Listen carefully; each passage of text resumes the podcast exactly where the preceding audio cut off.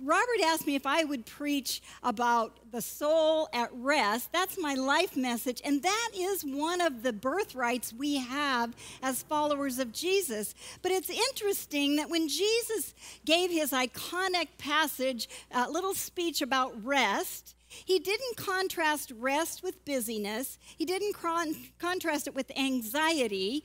But he said in Matthew 11, 28 and 29, Come unto me, all you who are weary. Has anybody experienced some weariness this year? I know I have. You know, weary is being more than tired. There's a sense of uh, despondency and dejection that sort of goes along with it. And Jesus was saying, I know that weariness is going to be something you experience, and I'm inviting you to come after me, and I will give you rest. So I guess you could call this message the soul at rest or how not to become weary. And really, uh, I only know one answer to that question, and that's what I'm going to talk about this morning. But there's really only one thing and the, that I have experienced in my life. The only way that I believe we can keep from getting weary in this world in which we live is to every day and throughout the day frame our story within the grand story of God. We have to know his story. We have to live his story. It's not about bringing his story into ours, but bringing ourselves into his story. And so this morning, I'm going to do two things. The first half of my message, I'm going to let the prophet Isaiah take us into that place where God shows his story, and we're going to experience it the way Isaiah in chapter 40 uh, talks about. And then in the second half, I'm going to actually get very practical and workshop on you because that's really who I am. That's my passion is what are we going to do with this? If we don't do anything with it, it isn't worth anything. So if you'll turn to Isaiah chapter 40, Isaiah is going to show us how to lift our eyes above our story to the story of God. And it begins in verse 12. And what we're going to see, first of all, is the expanse of God's greatness. The expanse of God's greatness. He says in verse 12, Who has measured the waters in the hollow of his hand? Or marked off the heavens by the span, or calculated the dust of the earth in the measure, and weighed the mountains in the balance and the hills in a pair of scales.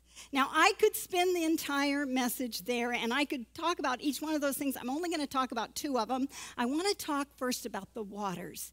It says he holds the waters in the hollow of his hand. 75% of the earth is covered with water.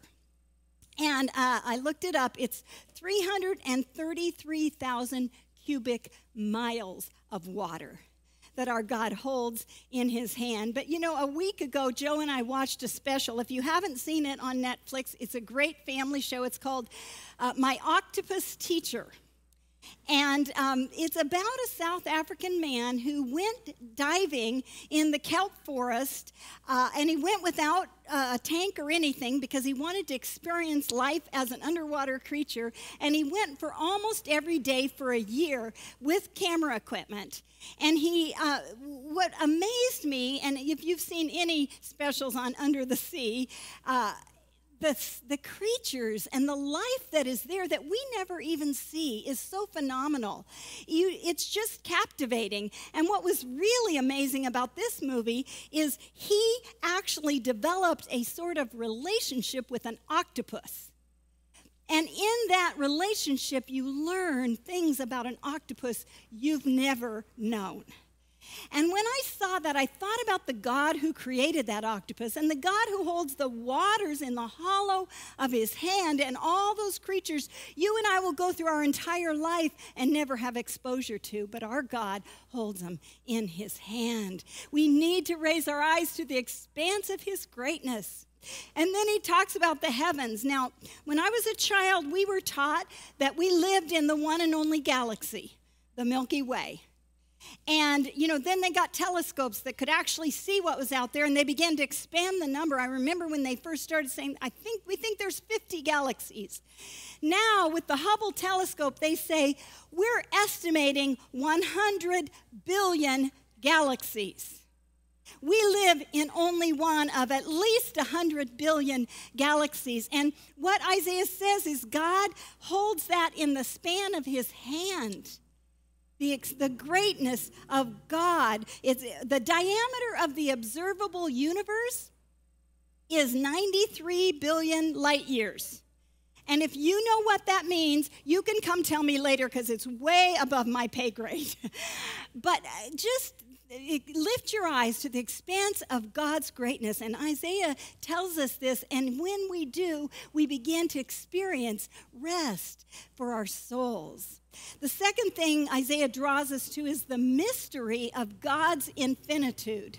The mystery of God's infinitude. We look in verse 13. Who has directed the Spirit of the Lord, or has his counselor has informed him? With whom did he consult? And who gave him understanding? And who led him in the path of justice and knowledge? And who informed him of the way of understanding? Here is the mystery our God had no beginning.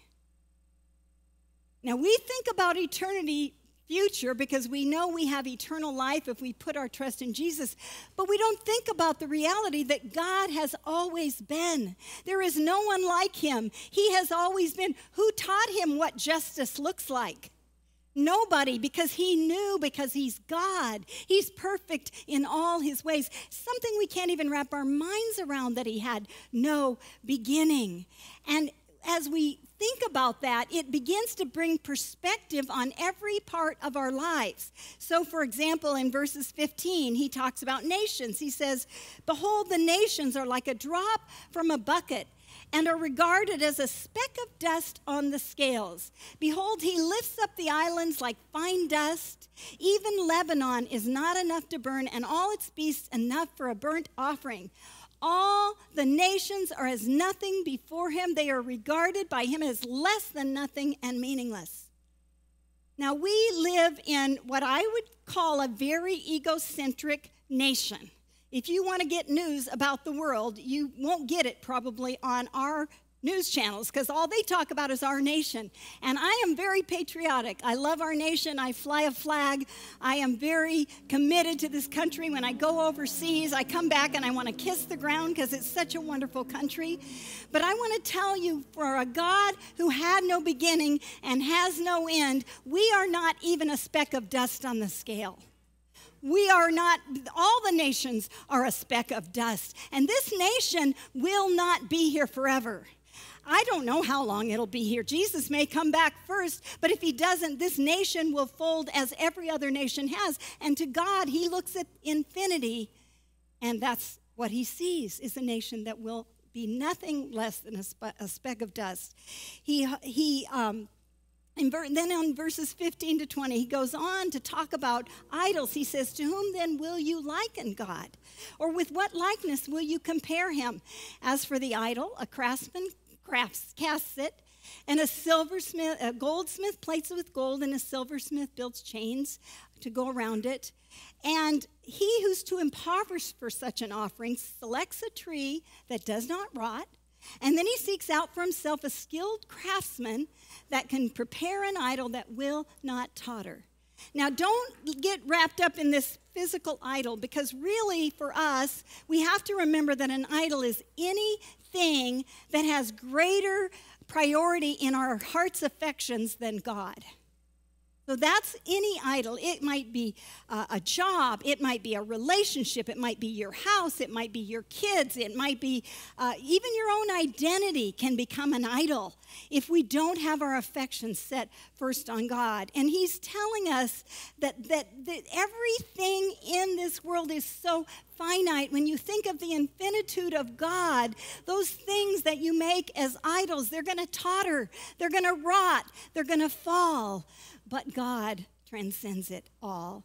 And then he goes on, he says in verse 21 Do you not know? Have you not heard? Has it not been declared to you from the beginning? Have you not known from the foundations of the earth? It is he who sits above the circle of the earth, and its inhabitants are like grasshoppers who stretches out the heavens like a curtain and spreads them out like a tent to dwell in. He it is who reduces rulers to nothing and makes the judges of the earth meaningless. Scarcely have they been planted, scarcely have they been sown, scarcely has their stock taken root in the ground, but he merely blows on them and they wither, and the storm carries them away like stubble. Now, I've been through a number of presidential elections in my life. I won't tell you how many, but I'll, I'll just say this this was the most painful. And I have a feeling it was for just about everybody, no matter which side you landed on. This was not a fun process, and it still isn't. But to our God, who has no beginning and has no end, He looks at these people, whether it's Joe Biden or Donald Trump or Ruth Ginsburg or Amy Coney Barrett. He says, No, there's going to come a moment when I and they wither, and the storm carries them away. So, if we want to have souls at rest, we have to lift our eyes to this God who is infinite and beyond and above all of that. And then Isaiah calls us to look at the wonder of God's omniscience. The wonder of God's omniscience. Now, that just means his knowledge. He knows everything he says in verse 25, To whom then will you liken me that I would be, be his equal, says the Holy One? Lift up your eyes on high and see who has created these stars. The one who leads forth their host by number, he calls them all by name. Because of the greatness of the, his might and the strength of his power, not one of them is missing. And then he says, why do you say, O Jacob, and assert, O Israel, my way is hidden from the Lord, and the justice due me escapes the knowledge of my God? God is all knowing. He knows the stars by name. How many stars is that? Well, we already said in this one galaxy, there's probably 300 billion stars, and that doesn't even take into account all the other galaxies that we can see and the galaxies we cannot see. And our God knows them by name because He created them. You know, uh, the founder of Google decided to create a knowledge graph. We called it a knowledge graph. They gathered, and they have been gathering every day, all the information they could get from everywhere in every source. And, and their goal was to have all knowledge in this. So when you Google something, you're uh, referring to that knowledge base, and it's telling you what they've gathered. But uh, Brin, the founder of, of Google, actually had a, idea and a dream that one day that knowledge graph would be a chip that we could have implanted in our brains, and then we would have access to all that knowledge at any moment in time. Now, honestly, that's not very far fetched at this point in our world. But let me tell you something that won't be on that knowledge graph the name of all the billions of stars in our universe and every universe. Because the only one who knows that is the God who created them. So Isaiah would say to you and I go outside and look at the stars. Several years ago, I went through what uh, the saints of old call classically a dark night of the soul. And really, what that was, was God removed his manifest presence from me. That means I couldn't hear his voice. I couldn't experience. I didn't have these wonderful times of worship. It was like I was in this black void when it came to God. And night and that lasted almost 2 years. And night after night after night, I would go out in our backyard and I would lay on the grass and I would look up at the stars. And I would say, God, I know you're up there. I don't know what you're doing. I don't know why you're doing it. I don't know why I'm going through this, but I know you're up there. I know you know those stars by name. And every now and then a star would shoot, and I'd say, And you know that one just died. You know them all by name. And I know you know me by name. And somehow that would sustain me you see, Isaiah goes on to say, Why do you think you're hidden from a God who knows all these billions of stars by name? He looks at you, He sees you, He knows you, He knows everything about you. He loves you.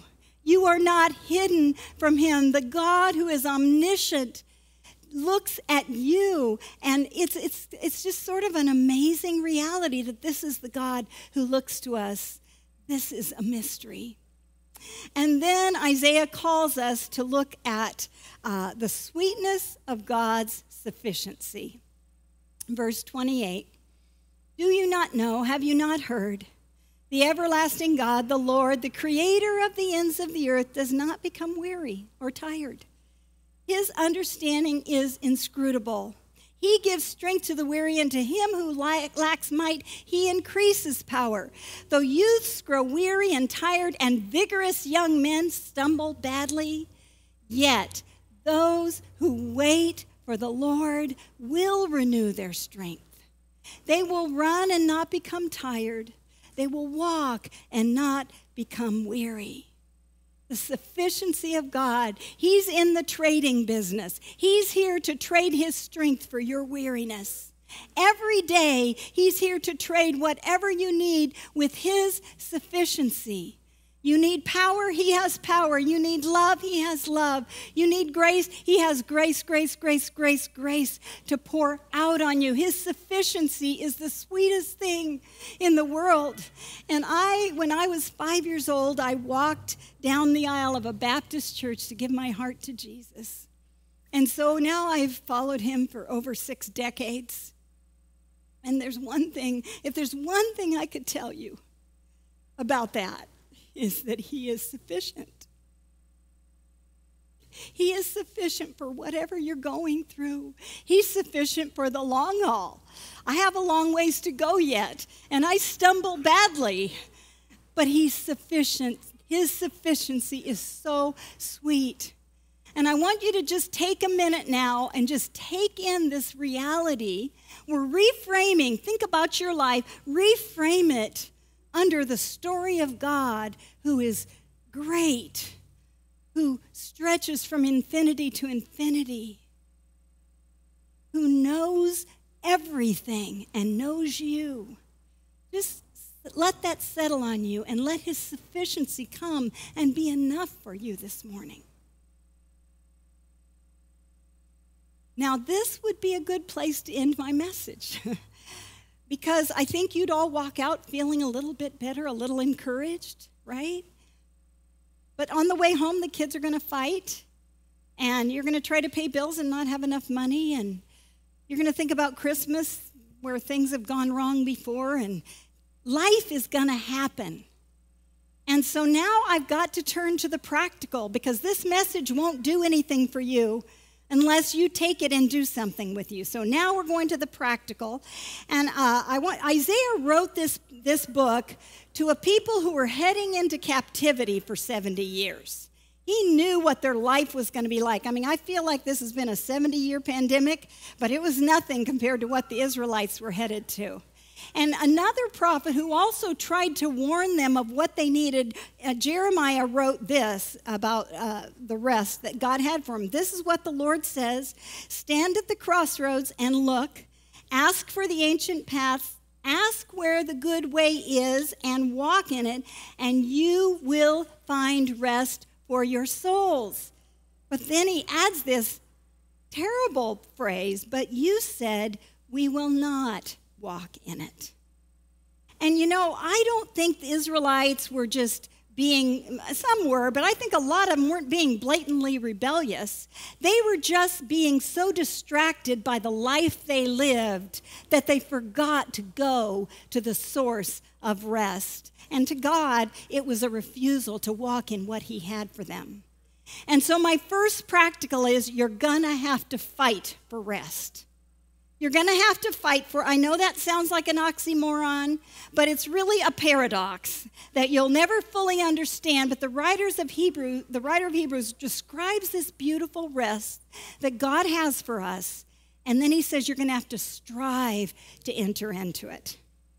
And what I want to tell you today, to me, the striving is going to land. I'm going to get really, really practical right here It's in finding a way to create space to be with God so that He can reframe your story every day. Now, this is a church that talks a lot about, we call it FaceTime, right? When I was younger, they called it quiet time. Now they call it FaceTime. And I love a church where a pastor won't hardly let a week go by that he doesn't remind you we need it. But I can tell you from my lifetime of experience, because this is my passion, and from seminary professors to pastors to college students, this discipline of getting with God consistently is a struggle. It's a struggle. And you may not struggle, and if you don't, that's great. You be praying for the rest of us who do. So we have to fight for it. Now, if I were in a workshop, I would ask you, what are all the reasons we struggle? And I'd get a list of about 20, and I could tell you what they all are. But I'm going to tell you my number one reason. And uh, there are a few exceptions. There are times I don't want anyone to feel guilt, self condemnation. I'm sweeping that away right now, okay? young moms with little babies, people that have three jobs. I mean, there are times when it just feels impossible, but for most of us, this is what your problem is. You haven't done it consistently for long enough to rewire your brain and make it a non negotiable. I'm going to say that again. You haven't done it consistently for long enough to rewire your brain and make it a non negotiable. You see, our brains, what they've discovered about the brain is that we are what we repeatedly do. So if you're repeatedly f- playing video games, that's what you become. And the only way to get consistency in this, I wish there was an easier answer, but there's not. It's just do it. And that's what you have to fight for. So that's the first thing. You're going to have to fight for rest. I would say the place to start is getting that consistent time. Second, make scripture your closest friend. Now, I know Jesus is our best friend, but he loves the word, so he's going to let me say that today. Make scripture your closest friend. Uh, and I want to say, I want to highly recommend if you don't use a physical Bible, get one. You don't have to carry it everywhere, but when you're at home, when you're getting that time, you, how can you got to get the whole story of God? Now, this is a great big Bible. But when I was in college, they had they finally came out with a version of the Bible that took into account everything they learned from the Dead Sea Scrolls. And it was so exciting to get this Bible even though it was so big and bulky. And when I was 30, my mother had it rebound in leather. And I hadn't used it in several years, but I went and got it off the shelf for this message because I memorized Isaiah 40 out of it a long time ago. And I wanted to, I just didn't want to be confused with a different version because I have some other versions. So I got it out, and as I looked at it, it was like bringing an old friend into my arms. I, I love this word. The word of God. Make it your closest friend. this book, I have notes in the margins, I have highlights and underlines. It tells the story of God, tells my story and his story. In fact, I opened it this morning. I didn't even know it was in here. I have a picture I put in here of me as a five year old because I wanted to remember how God sees me as a child because I'm always working so hard. And uh, this is a little tract. Not I, but Christ. I've had since I was in college. Your Bible will be your story. So, t- so take it seriously. Spend time in it. Get God's whole story, not just the little memes you get on social media or the little things you can put on your wall. It's not enough. You've got to get the entire story of God. And then the third thing is get daily digital Sabbaths. Daily digital Sabbaths. Now, a Sabbath is simply a rest, right? And uh, our staff takes Sabbath every Friday. We try to rest and not work. But I'm going to tell you that, that what, the, what technology has done to your brain can only be combated by taking a rest from technology. And I know this is crazy uh, because we live, it's like food, right? We can't live without technology. We can't live without food, but we still have to set some boundaries with it, don't we? So, I want to tell you two things that the internet and technology has done to your brain and that you can you need to combat. The first thing is that it has wired your brain for constant motion right? You're constantly moving around. So your brain has to move from this to this to this to this to this to this. And so you're constantly distracted. So if you need your phone or your device in your time with the Lord, put it on airplane mode and don't respond to anything, but I'm guessing most of you just need to not have it with you. You need a daily digital Sabbath. The second thing that it trains your brain to do is skim the surface. Because right when you're reading some passage of scripture, even on Bible Gateway, this happens. Some ad for the boots you were looking at on Amazon comes up, right? It's trying to pull you away constantly. And you think about this God I just talked about. How can we think deeply about this God if our brains are wired to just skim the surface?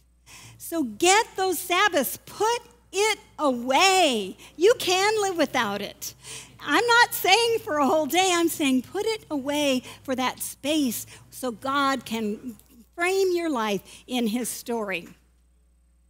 And then our last thing uh, I want to talk about is, is we need to set an intention, and we're going to do that in just a minute. Uh, but I want to just share li- just one little testimony about why this is just so important to me and why I'm ending with this instead of on the lofty heights that Isaiah took us.